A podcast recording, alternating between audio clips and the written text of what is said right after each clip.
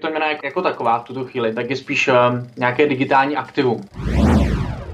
Kdybychom tam pustili tu naši těžbu, tak jsme schopni ten coin likvidovat. Ten svět není ještě vůbec bezpečný. Ahoj, ahoj, vítám vás u dalšího dílu podcastu Téma Dana Tržela, já jsem Danek, správně, jak asi chápete. A mým dnešním tématem jsou kryptoměny. Já už jsem dlouho přemýšlel o tom udělat eh, podcast na téma kryptoměny, protože je to něco, co minimálně před rokem prolítalo asi většinou velkých médií, každý o to minimálně slyšel, ale ne moc lidí dokáže říct, co to vlastně ty kryptoměny jsou, jak to funguje, je docela těžký vůbec pochopit ty mechanismy, na kterých to stojí. Proto jsem si pozval tři hosty, pobavil se s nima se záměrem trošku vám přiblížit, co to vlastně je pomoci vám pochopit, jak ty kryptoměny fungují, v jakém jsou teď stádiu, jaký jsou jejich silné stránky, ale třeba nebezpečí a jak tam fungují věci, jako je třeba těžba, blockchain a takový ty další slova, které se kolem toho motají. Mými Hosty v dnešní epizodě jsou Jan Čuraj. Honza je vlastně profesionální trader, věnuje se tradingu přes 13 let a nyní je hodně zaměřený na kryptoměny. Dále pak Vladimír Vencálek, který naopak se zaměřil na tu těžbu. Pokud nevíte, co to je těžba kryptoměn, dneska se to dozvíte. A posledním hostem je hlavní ekonom český spořitelny David Navrátil. S Davidem jsem řešil trošku ten nadhled, jak vůbec ty kryptoměny jsou vnímaný v tom finančním světě, jak je vnímají banky, kdy se třeba kryptoměny můžou stát něčím, do čeho běžní lidi investují stejně jako třeba jen do akcí, nebo do zlata, nebo do tady těch dalších věcí. Takže pojďme na to, užijte si můj pokus přiblížit vám svět kryptoměn a začneme rozhovorem s Honzou Čurajem o tom, co to vůbec je kryptoměna. Já se vždycky jakoby dívám z více do úhlu. První úhel je ten, že vlastně kryptoměna, už jenom ta měna v tom názvu si myslím, že je špatně. Jo, protože kryptoměny jako takový, zní to jako nějaká virtuální měna, kde se posílají prostě peníze z jedné z jedné strany na druhou. Jo? Samozřejmě tak funguje i blockchain jako účetní kniha. Ale ty kryptoměny tady v tom případě si myslím, že předběhly ten název svoji dobu. Protože kryptoměna jako, jako, jako taková v tuto chvíli, tak je spíš uh, nějaké digitální aktivum. Jo, můžeme si to přirovnat zkrátka uh, jako k akcím. Jo, když nějaká firma začíná a prostě vydá svoje akcie, tak to stejně jsou vlastně ty kryptoměny. Jo, člověk si je může koupit a kupuje si část uh, té firmy. Jo, to znamená, že v lidí, jako u lidí je vnímána ta kryptoměna si myslím, že špatně a neřekl bych, že v tuto chvíli je to virtuální měna ale hodně lidí to tak vnímá. Já osobně to beru jako nějakou akci. Není to úplně přesně akcie, ale nějak připodobnil bych to tady k tomu pojmu. A myslím, že akcie nebo dluhopisy firm každý zná. A k tomu bych to aktuálně jakoby připojil. A v tuto chvíli vlastně Komise pro cenní papíry a Centrální banka, Evropská centrální banka řeší vůbec, co to kryptoměny jsou. A to je přesně i ta otázka, na kterou se ptal. Protože v tuto chvíli ani tyhle ty autority neví, co to je kryptoměna. A jednoduše, jak jsem říkal, bych to přirovnal k akcím, je to úplně to nejjednodušší v aktuální chvíli, dokud se neuzákoní nějaký pojem, význam, který bude v zákonech, tak uh, můžeme aktuálně spekulovat, co to vlastně kryptoměna vůbec je. Jo, hele, hele souhlas a přesně mám pocit, že ten název jako kryptoměna už spoustu lidí svádí na takový jako špatný uvažování o tom. Pokud se třeba vezmeme k tomu, jak ty kryptoměny vůbec vznikly, máš nějaký třeba přehled o tom, jako kdy to vzniklo, nebo jaký byl ten třeba prvotní účel nějakých těch prvních kryptoměn? Co se týče Bitcoinu, tak um, tam vlastně právě ten účel toho byl ten kryptoanarchismus, jo? nějaká změna uh, toho stávajícího systému. A je právě to, že jakoby ta IT složka, jsou vlastně lidi, kteří uh, kryptoměny vidí, že chtějí, že chtějí jakoby něco změnit, že chtějí změnit svět, změnit platební systémy, škol, školský systém a prostě všechny tady ty věci, které jsou staré třeba 100 let a kryptoměny to mají změny, ty nové, nová internetová doba, jako byl třeba dotcom, dotcom tak něco takového jsou kryptoměny. Základní účel kryptoměn v tuto chvíli má být zlepšit vývoj systému, který aktuálně fungují, volební systém, všechny tady ty věci, boj proti korupci a to je právě ten kryptoanarchismus, který a chce něco změnit. Mám pocit, že i spousta lajků, prostě když se mluví o kryptoměnách, tak aspoň jako někdy slyšeli slovo blockchain, je nějaká jednoduchý způsob, jak to třeba vysvětlit trošku, co to znamená teda blockchain? Blockchain je vlastně účetní kniha. Je to vlastně přenos z jedné strany na druhou. Jo, když, si, když dneska posíláme peníze, já nevím, z banky, z jedné banky na druhou v rámci třeba SEPA platby, tak to trvá 3 až 5 dní. Jo, v rámci blockchainu jako účetní knihy to trvá pár sekund. často se používá třeba Ripple, Litecoin eh, právě na tady ty převody, které trvají 30 sekund až jednu minutu. Samozřejmě eh, do toho ještě vlítají těžaři, kteří samozřejmě těží ty kryptoměny, takže to samozřejmě není úplně tak jednoduchý vytěžování těch bloků a tak dále. Třeba, nevím, převod Bitcoin může někdy trvat 24 hodin, ale existují kryptoměny, kde ten převod je velmi rychlý a jak se zeptal, prostě blockchain je účetní kniha, kde se zaznávají transakce z jedné strany na druhou, párují se a to si myslím, že bude ten fenomén vůbec, proč firmy začínají pracovat s blockchainem. Ale proč to tak možná je? Protože jako co se tak eh, mluví prostě o blockchainu, že jo, tak tady takový ty témata jako, já nevím, odolnost vůči cenzuře a nezávislost a tak dále. V čem je ten Bitcoin, eh, teda ten blockchain tak jako revoluční a, a nový nápad? V čem je revoluční? Je to technologie. Je to prostě dopředu, když si vezmeš třeba veškeré technologické samety, které jsou, tak už se tam mluví o kryptoměnách. Myslím si, že to je pojem, který by měl být právě na každé technologické přednášce a blockchain má prostě nesputanou řadu výhod. Náklady, je tam nízká nákladovost, rychlost transakcí. Je to zkrátka technologie, která by měla o, nějakým způsobem nastoupit na ty systémy, které fungují teďka. Prostě nemůže trvat SEPA platba pět dní. Je to strašně dlouho. Proč to trvat pět dní, když to může trvat 30 sekund? Jo, to jenom zabíháme do toho bankovního systému. Když se podíváme na ten kryptoanarchismus, tak chtějí prostě změnit fungování té decentralizace. To je další pojem, který si myslím, že u těch kryptoměn je hodně rozšířený. A decentralizace vlastně, že o tom daném pohybu nebo o dané situaci rozhoduje vlastně většina nezávisle. Není tam žádná autorita, která by nějakým způsobem hlídala celý ten proces, jako jsou třeba centrální banky, které si tisknou peníze a podobně. Tak ten kryptoanarchismus, decentralizace s tím hodně souvisí. Samozřejmě jako mluví se i o nějakých jako dalších že jo, použití toho blockchainu a těch kryptoměn nejen třeba na, ty, na to posílání pladeb. Napadne tě třeba nějaký jako zajímavý projekt, o který jsi slyšel v poslední době, kde jako je využívaná tato technologie? A ta, co se týče technologie, tak um, aktuálně s tím pracují největší firmy světa, je tam Microsoft, IBM a používá se smart kontrakty na párování transakcí opět, jo, já nevím, uh, dám příklad. Můžeme pomocí blockchainu kontrolovat třeba kvalitu produktu. Existují kryptoměny, které vlastně se soustředí na třeba spotřební zboží, kde si vlastně jenom pípneš čipem a ono ti to hnedka řekne, hele, není to falzifikát. Celý tady ten proces je o dost rychlejší. Jo? Jde o to, že ta technologie je implementována uh, do reálných věcí a tohle je třeba jeden z nich, nebo volební systém je založený na blockchainu.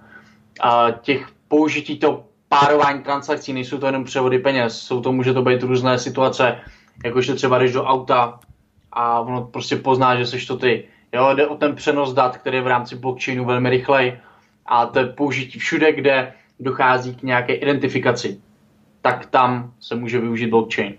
Jasně.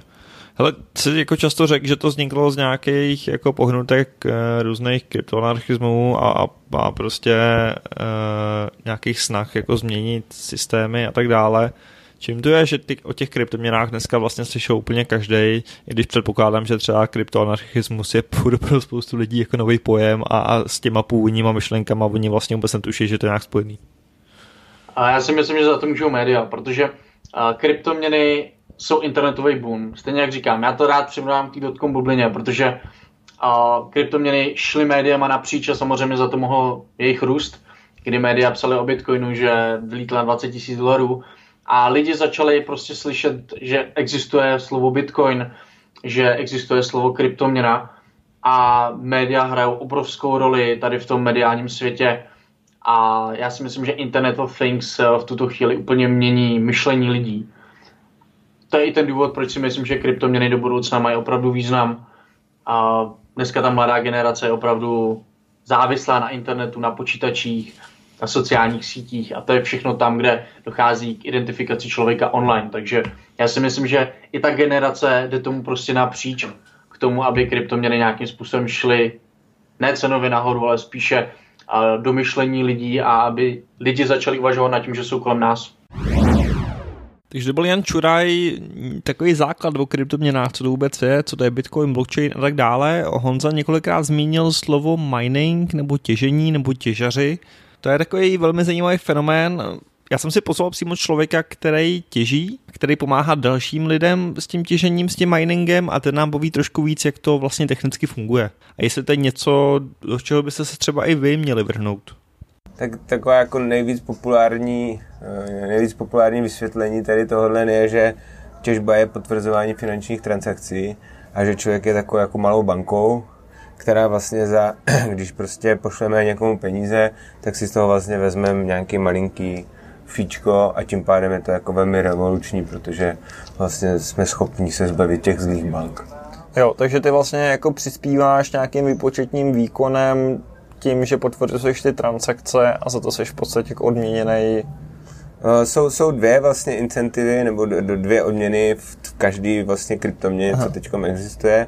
Tak jsou dvě. Jedna je vlastně to jsou ty fíčka od samotných uživatelů, ta je zatím poměrně malá, byť už jako začíná být docela zajímavá, jak krypto bylo třeba nahoře, tak ty fíčka dělali fakt jako hezky peníze.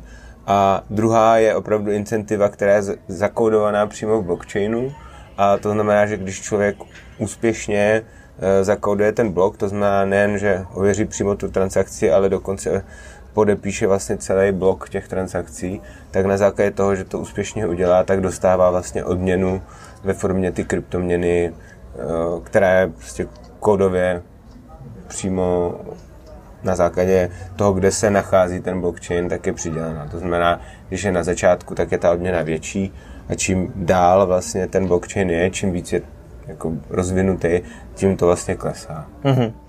Ale já vím, že před časem proběhly jako média nějaký zprávy, že prostě na těžbu bitcoinu se spotřebuje nevím, víc energie, než kolik eh, spotřebuje Česká republika a tak dále. Čím to je, že to je takhle hrozně moc energeticky náročný? No, je to kvůli tomu, že ehm, na blockchain se používá algoritmus, který se jmenuje Proof of Work. To znamená, je podstatně důležitý, aby byla využita velká energie na to, aby Eh, vlastně ty věci byly správně zašifrované, protože to je právě ta daň za tu bezpečnost ty sítě. Kdyby to nestálo žádnou energii, tak by to bylo velmi jednoduše napadnutelný, napadnutelný a tím pádem by ta síť nebyla bezpečná. Jasně, takže tě jako tím, že se do toho vloží tolik eh, výpočetního výkonu a elektriky a tak dále, tak je to jako tak bezpečný, že pokud by to někdo chtěl prolomit, tak zase o to víc jako toho... Tak musí přesně potřebovat minimálně 51% víc energie, než co ta síť v tu chvíli má, což u těch rozlehlých sítí je v podstatě skoro nemožný, protože by musel v podstatě si zabrat výrobu grafických karet třeba na celý rok a toho by si někdo všiml. Nebo ASICu v případě Bitcoinu. Je těžení kryptoměn furt pro nějaký jako nadšence, nebo už to je něco, co zajímá i širokou veřejnost? Ale my teď poslední dobou spíš vnímáme jako hodně debat od z B2B sektoru, kde se o to začínají zajímat jako vyloženě finanční společnosti, ale i normální jako bych řekl malý, střední český podnikatele, který buď to řeší jako nějakou možnost optimalizace daní, což je naprosto, jako tady u nás všude je to legální a je to prostě prošlapaná cesti, cestička, jak když si člověk nechce koupit auto, protože už má dvě třeba, tak si může koupit jako blockchainový server, odečíst si to zdaní a pokud postupuje s nějakým poradcem, kterých tady včera už je víc, tak eh, je schopný naprosto eh, udělat optimalizaci, tak to je jedna věc.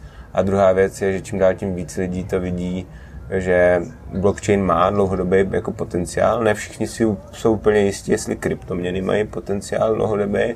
Já si myslím, že jo, že obě dvě ty věci nějakou cestičku si najdou a začínají víc uvažovat o tom, že to je nějaká součást finančního portfolia.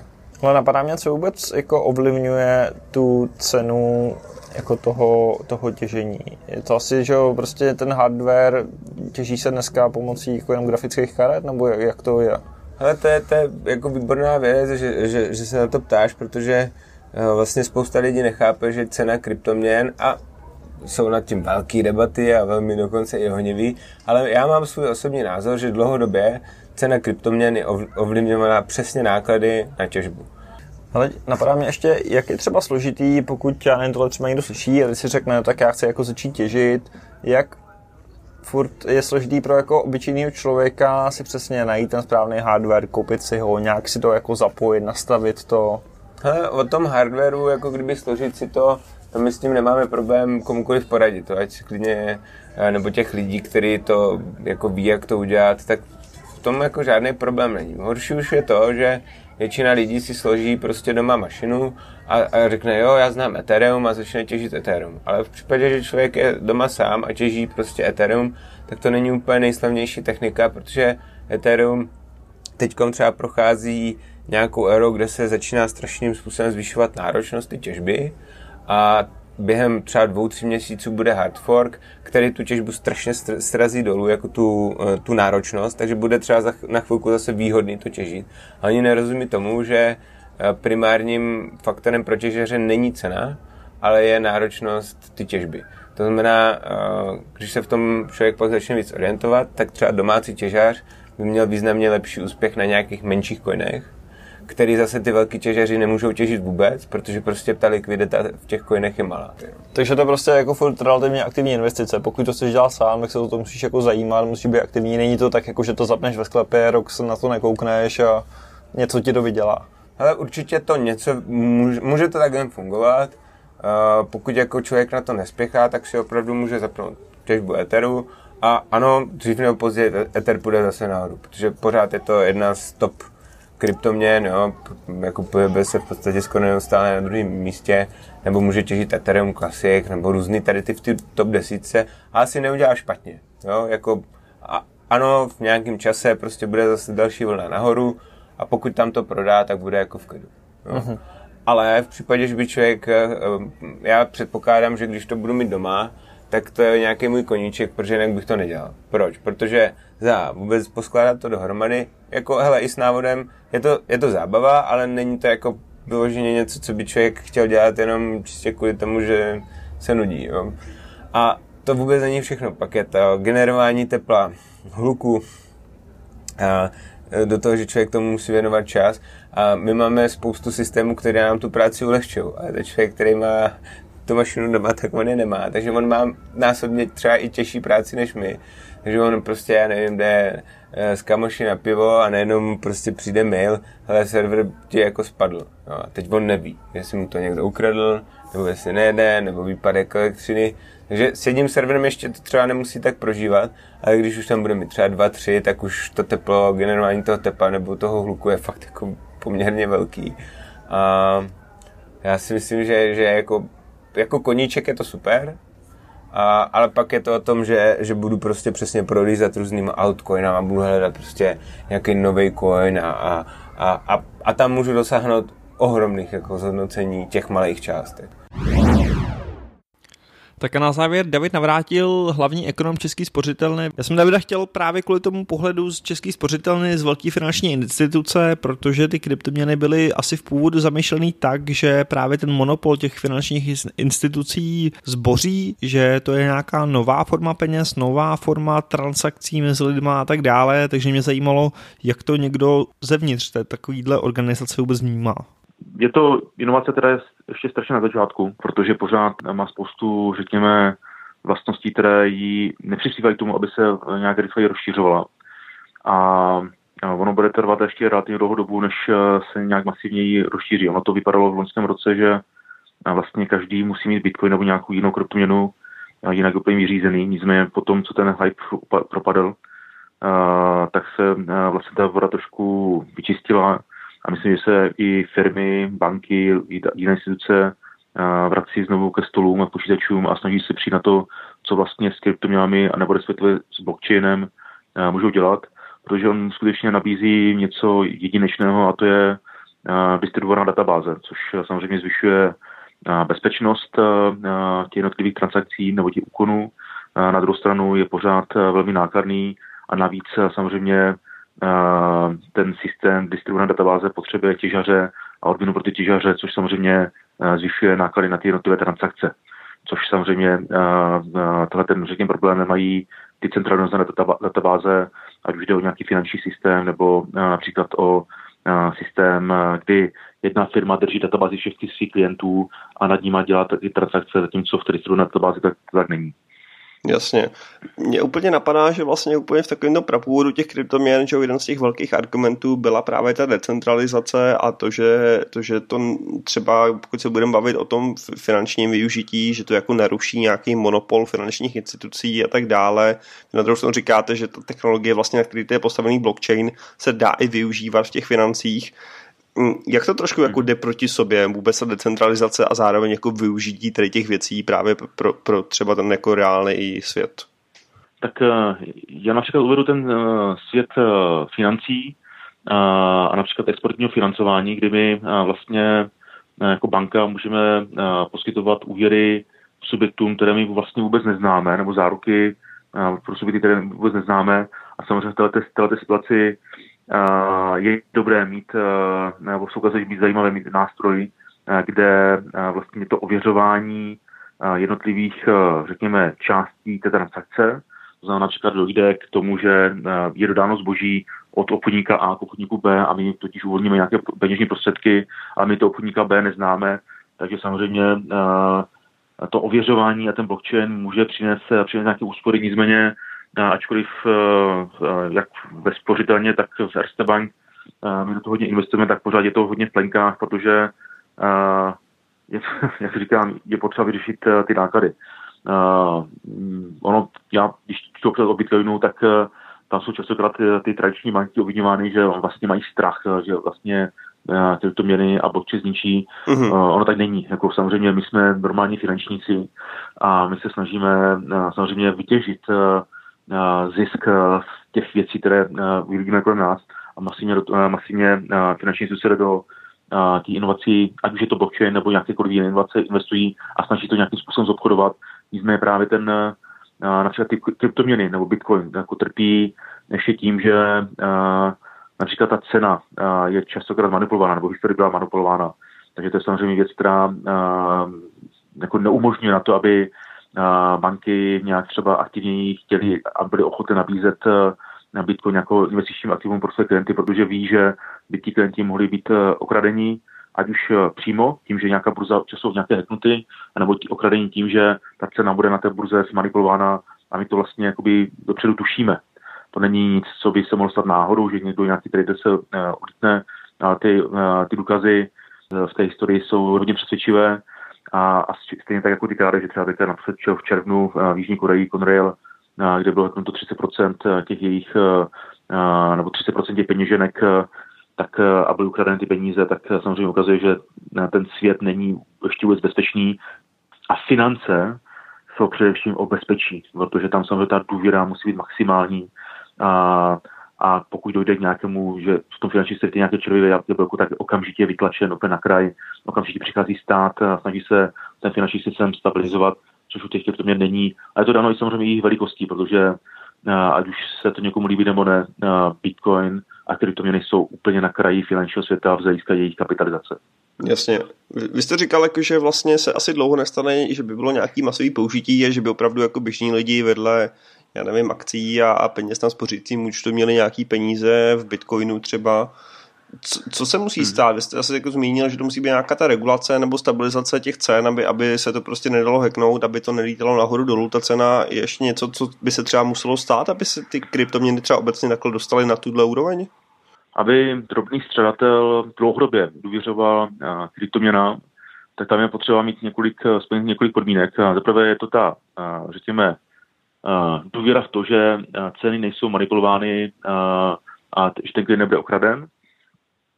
A samozřejmě tenhle ten problém měli i burzy například. Nicméně burzy si uvědomili, že musí nastavit nějaké pravidla, musí být nastaveny tvrdé tresty. Všichni se asi pamatují například Gordona Gecka, film o něm, kde samozřejmě okamžitě, když došlo k prokázání toho, že manipuluje s cenami akcí, tak prostě byl zavřen. Že jo. Takže to je eh, věc, kdy ty tresty musí být jako naprosto jasný a prosazovány a vlastně uh, jinými slovy to znamená zregulování. Uh, že ten akciový trh nebo ty finanční trhy byly zregulovány, což samozřejmě všem těm fanouškům kryptoměn se nelíbí, protože oni napak nechtějí být regulováni. Nicméně ta regulace nemusí probíhat tak, že nad tím stojí nějaká instituce a hlídá pravidla. Samozřejmě ta kryptoměna blockchain mají tu výhodu, že oni můžou být naprogramovány tak, aby ta manipulace nebyla, nebyla možná. Což samozřejmě vlastně se potom obejde přes nějakého centrálního regulátora, protože ta regulace bude distribuována zase do, do toho distribuované databáze. To je jedna věc. Je samozřejmě ten depozitář, který, který, nemůže být hacknutý, což ale není jiný než jako nějaká větší investice do, do technologií a samozřejmě, aby to zastřešoval někdo, kdo tu důvěru má. Další věc je samozřejmě likvidita. Prostě hodnota, celková tržní hodnota Bitcoinu je nějakých něco přes 100 miliard dolarů. Když to porovnám například s celkovou tržní hodnotou akcí celosvětových, tak, je, tak to je 67 tisíc miliard dolarů. To mhm. znamená, hodnota všech bitcoinů přes, dosahuje nějakých 0,16% hodnoty všech akcí. Uh, takže ono je to skutečně zanedbatelný uh, a proto samozřejmě ta likvidita uh, a to obchodování a ten, to, řekněme, to čištění té ceny je neporovnatelné na straně akcí ve srovnání s Bitcoinem. A stejně slyšíme, že na straně akcí dochází občas nějakým výstřelkům, že dochází k nějakým, řekněme, neracionálním chování trhu a to ten trh je velmi výrazně více likvidní než Bitcoin. A to samozřejmě vede k tomu, že ten, ta cena Bitcoinu při takové malé, také malé velikosti bude vždycky náchylná, nechci říct jenom manipulacím, pokud se to vyřeší, tak vždycky to bude minimálně nedostatek likvidity, které povede k velké volatilitě. No a samozřejmě investoři jsou častokrát velmi konzervativní, takže na to, aby řekněme, český typický konzervativní klient si nakupoval průběžně na bitcoiny na to, aby to bylo nějaké doplnění jeho spoření, tak vlastně ta cena musí být, nechci říct, regulována, no, no, ne, nemůže být regulována samozřejmě, no, musí odrážet ty fundamenty, které ten Bitcoin má, ale musí být více, méně volatilní, tak aby na tohoto klienta neodrazoval, aby měl vlastně jako jistotu, že bude docházet nějakému, to je podobně jako na akcích, zhruba 6% růstu cen akcí ročně, ale samozřejmě s tím, že může dojít k 20% propadu, zatímco na tom Bitcoinu může nyní dojít k 80% propadu.